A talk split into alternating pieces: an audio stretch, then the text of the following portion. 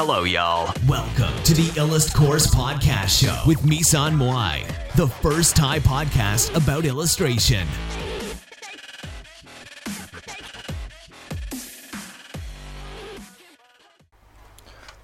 สวัสดีค่ะ วันนี้มาพบกับรายการ Illust Podcast เช่นเคยนะคะ ก็มีอยู่วันหนึ่งนะคะ เราไปเจอเพื่อนชาวต่างประเทศที่ชื่อมาริโอกับเอมิลิโอนะคะ สองคนนี้เนี่ยเขามีแนวคิดที่น่าสนใจมากที่นำมาเล่าเพราะคิดว่าศิลปะเนี่ย คือส่วนหนึ่งของไลฟ์สไตล์นะคะเอมิลิโอเราจะเรียกสั้นๆว่าเอมินะคะเอมิเนี่ยเขาบอกว่าเขาไม่รู้นะคะว่า passion ของเขาเนี่ยคืออะไร เขาจึงเลิกกับแฟนชาวนอร์เวย์ก็เลิกกันแบบไม่เจ็บปวดมากค่ะ เพราะว่าเขาจบกันด้วยดีนะคะเขาบอกว่าที่เขาเลิกกับเธอเนี่ย เพราะว่าเขาเจอความใฝ่ฝันของตัวเอง เพราะว่าเธอเนี่ยเจอความใฝ่ฝันของตัวเองแล้วนะคะ แต่ว่าเขาเนี่ยยังไม่เจอนะคะ เขาเลยตัดสินใจว่าถ้าเขาอยู่กับเธอต่อไปเนี่ยมันอาจจะทำให้เขาไม่รู้แล้วว่าจริง ๆ แล้วเขาอยากทำอะไรนะคะ การที่เขาไม่รู้ความหลงไหลของตัวเอง มันทำให้เขานั้นมี passion ในตัว แฟนเขาเนี่ยน้อยลงไปด้วยนะคะ เขาเลยมาไทยเพื่อตามหา passion แล้วก็ความฝันของตัวเองแล้วก็ เราก็เลยบอกเขาว่านะคะ ปัญหาของเขาประหลาดมากนะคะ มันเหมือนกับปัญหาของคนที่ทำงานประจำมาก ๆ เป็นระยะเวลานานมาก ๆ passion ที่เคยมีต่อสิ่งที่ทำมันจะหายไปนะคะ แล้วก็คิดถึงตัวเราที่เมื่อก่อนนะคะ เคยเหนื่อยกับการวาดรูปนะคะ เมื่อเมื่อก่อนเนี่ยเราชอบสอนแต่ว่าต้องวาดเพราะว่ารักษาต้องต้องรักษาฝีมือเอาไว้นะคะ เราเองก็มีพาร์ทที่อ่อนแอเหมือนกับคนอื่นที่ที่มันจะมีอยู่ช่วงหนึ่งที่ไม่วาดรูปต่อ ไม่ใช่เพราะยอมแพ้ แต่ว่าเพราะว่าแพชชั่นมันเปลี่ยนอะไรเงี้ยนะคะ แต่ก็ตอนหลังเนี่ยก็กลับมาวาดรูปอีก เพราะว่า สุดท้ายก็ชอบวาดรูปอยู่ดีอะค่ะ แต่ว่าไม่ได้วาดรูปตามสั่งหรืออะไรอย่างนี้ไงคือวาดรูปแบบของตัวเองอะไรเงี้ยเออชอบนะคะ ทีนี้เราก็เลยบอกเขาว่าเขาเนี่ยกล้ามากนะคะ มันเหมือนกับเรื่อง Caterpillar Syndrome ในเรื่องในหนังสือ Think Better นะคะ ที่เขียนเอาไว้ไว้ไว้ว่า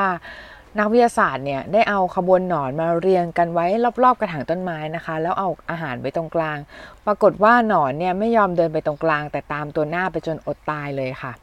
แต่เอมิเนี่ยเขาเป็นคนที่กล้าที่จะฝ่าวงนอนเหล่านั้นออกมานะคะ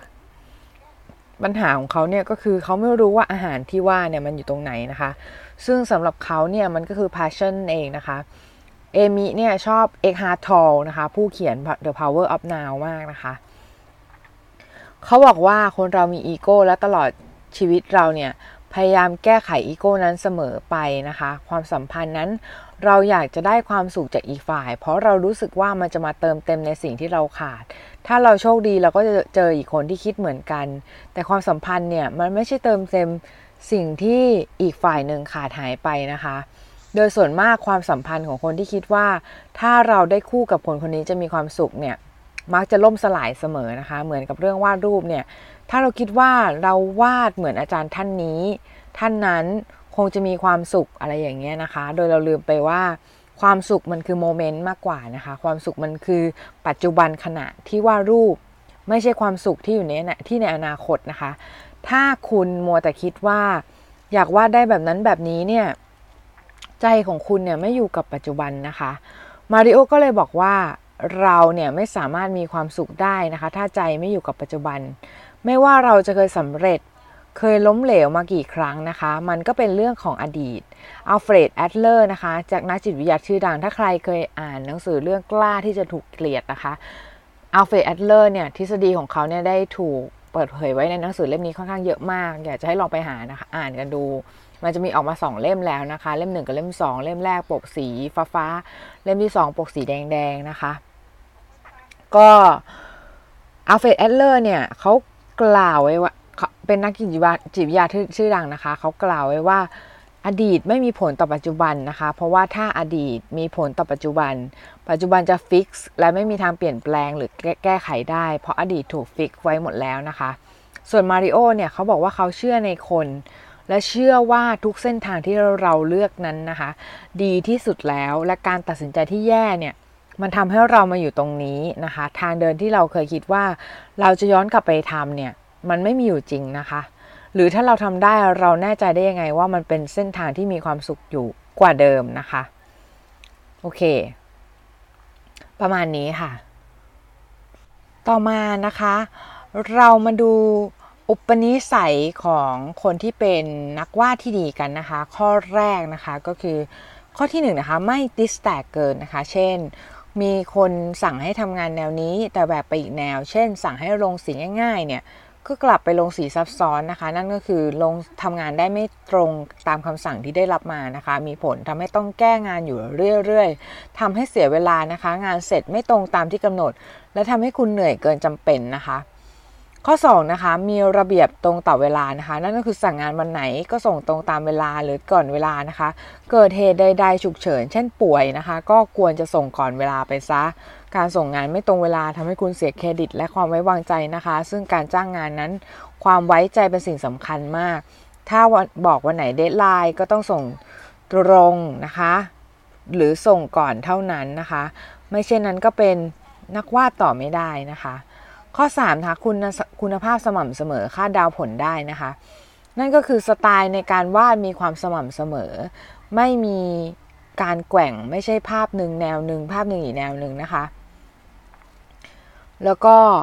เหมือนคนละคนวาดอะไรแบบนี้นะคะ ซึ่งเราควรจะรู้ว่างานของเรานั้นมีขั้นตอนในการทำอย่างไรนะคะ ที่ประวัติประหยัดเวลามากขึ้น เช่นนะคะ ถ้าเป็นของเราก็จะเป็นการทำ thumbnail sketch เล็ก ๆ ก่อนนะคะ แล้วก็ค่อยๆขยายขึ้น แล้วค่อยวาดรายละเอียดเท่าที่จำเป็นนะคะ ถ้าเราวาดรายละเอียดเยอะเกินไป ในขณะที่งานเป็นการ์ดในขนาดเล็กๆเนี่ยทำให้เสียเวลาในการทำมากๆนะคะ ยกเว้นการ์ดบางตัวที่เน้นคุณภาพสูงๆนะคะ เช่นพวก Magic the Gathering การ์ดแอปพิบอทอะไรพวกนี้นะคะ แล้วงานต่อต่อไปเนี่ยก็ต้องรักษาความละเอียดความสวยงามของงาน แล้วก็คุณภาพจะต้องพอๆกันดีที่สุดนะคะ ต่อมานะคะก็คือไม่ใช้อารมณ์ส่วนตัวลงในผลงานนะคะ เช่น อยากทดลองสีแบบนี้จังเลย อยากลองเพ้นท์แบบนั้นดูบ้างจังเลย อยากการทำแบบนั้นเนี่ย มันไม่ดีนะคะ เนื่องจากลูกค้าเนี่ยคาดหวังให้คุณทำตามสไตล์ที่กำหนดเอาไว้นะคะ และคุณควรไม่ควรทดลองนะคะ ก็คือใช้อารมณ์อยากส่วนตัวมาทำให้งานเสีย ถ้าคุณอยากทดลองวิธีการลงสีใหม่ ๆนะคะ ไปทำที่งานส่วนตัวนะคะ ส่วนงานที่ต้องส่งสำนักพิมพ์หรือลูกค้าเนี่ยให้ทำสไตล์ที่เขาอยากได้เท่านั้นนะคะ รวมไปถึงไม่ควรระบายความโกรธสตาฟหรือเจ้าหน้าที่ที่ทำดีลงานให้กับคุณ แค่เขาสั่งแก้หรืออาจจะเรื่องมากบ้างนะคะ คุณเลยออกมาทำงานให้แค่มันจบๆไปนะคะ ไม่ได้ตั้งใจทำงานสุดท้ายก็ไม่ผ่านนะคะเขาให้โจทย์อะไรมาก็ทำตามโจทย์ดีที่สุดนะคะ ต่อมานะคะก็คือไม่เรื่องมากไม่เรื่องมากในที่นี้ก็คือเวลาสั่งแก้งานก็แก้ทันทีนะและแก้ได้ถูกจุด บอกว่าจะได้ค่าแรงเท่านี้ เมื่อตอบรับแล้วก็ไม่มีปัญหาไม่ทำให้ลูกค้าปวดเสียนเวียนก้าวนะคะ ที่สำคัญก็คือ ไม่นำลูกค้าไปนินทาให้เสียชื่อเสียง ถ้าไม่พอใจขั้นตอนในการทำงานช่วงไหนก็ให้คุยกับลูกค้าดีๆนะคะ เวลาเขาสั่งแก้ตรงไหนอีก ก็แก้ให้ตรงจุดไปนะคะ จะได้ไม่โดนแก้บ่อยๆแต่อย่าลืมบอก ตั้งแต่ช่วงต้นว่างานรวมค่าแก้งานแล้ว 3 ครั้ง ถ้าแก้เกินมีค่าใช้จ่ายเพิ่ม เพื่อป้องกันลูกค้าบางคนที่เอาเปรียบนักวาดนะคะ ต่อมาก็คือวางแผนงานได้ดีนะคะ การวางแผนงานที่ดีเนี่ยจะช่วยให้ลูกค้าและคุณเนี่ยลดเวลาที่ปวดหัวนะคะ ระหว่างที่ทำงานไปได้มากนะคะ โดยจุดนี้คือคุณจะต้องคุยกับลูกค้าให้เรียบร้อยก่อนว่า เขาต้องการงานแบบไหนนะคะ ปริมาณงานและงบประมาณมีมีเท่าไหร่นะคะ แล้วคุณจึงประเมินราคา แล้วค่อยบอกขั้นตอนในการทำงานให้ลูกค้า ซึ่งงานวาดแต่ละแบบเนี่ย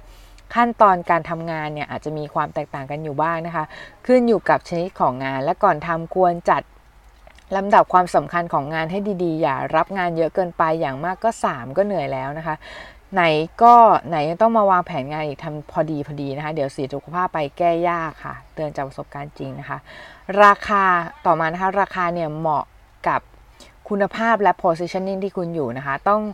บอกความหมายของคำว่า positioning ก่อนนะคะ มันคือตำแหน่งในตลาดที่คุณอยู่ หรือคุณอาจจะดูชื่ออาชีพของคุณก็ได้ เช่นนักวาดศิลปิน concept artist นะคะ ก็มีตำแหน่งในตลาดแตกต่างกัน นักวาดทำงานพาณิชย์ศิลป์ส่วนศิลปินทำงานตามใจตัวเองออกแกลเลอรี่ นอกจากนี้เนี่ยในแต่ละอาชีพเนี่ยก็ยังมีตำแหน่งในตลาดย่อยๆ อีก ซึ่งส่งผล กับรูปแบบในการหารายได้ของคุณนะคะ ซึ่งไม่เกี่ยวอะไรกับทักษะในการวาดของคุณเลยนะคะ ไม่เกี่ยวว่าคุณเพ้นเก่งแล้วงานคุณเลยแพงกว่านะคะซึ่งสังคมที่คุณอยู่และวิธีการสร้างแบรนด์จะเป็นตัวกำหนดตำแหน่งในตลาดของคุณนะคะ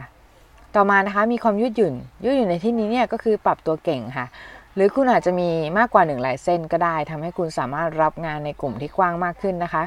นักวาดบางคนเนี่ยรับงานได้หลากหลายสไตล์นะคะ งานจะเข้ามาเยอะ แต่คนก็จะงงไปด้วยว่ามีกี่ลายเส้นกันแน่ อันนี้ก็แล้วแต่คุณเลยนะคะ ถ้าคุณไม่ได้ลืดถือเรื่องคนทำลายเส้นไม่ได้เนี่ย แต่ต้องการรับงานหลายที่ก็ได้ค่ะ นอกจากนี้นะคะยังเป็นคนยืดหยุ่นในการดีลงานยังต้องสามารถสังเกตลูกค้า และความต้องการของลูกค้านะคะ มีการปรับเปลี่ยนงานได้ตรงตามความต้องการต้องการของลูกค้านะคะและยืดหยุ่นบ้างได้ในเรื่องของราคานั่นคือคุณอาจจะบอกลูกค้าว่า ถ้าลดงบลูกค้าลงจำนวนครั้งในการแก้ไขงานก็จะลดลงด้วยประมาณนี้นะคะสิ่งสำคัญคือใหญ่หย่อนนะคะ เดินทางสายกลางค่ะ โอเคนะคะสำหรับวันนี้ก็ประมาณนี้นะคะสำหรับพอดแคสต์วันนี้คิดว่าคงจะได้ความรู้พอสมควรนะคะสำหรับใครที่ต้องการจะสมัครเรียนว่านะคะ ก็ 0860857889 นะคะ 0860857889 พี่มุ้ยนะคะ ก็สำหรับวันนี้สวัสดีค่ะพีช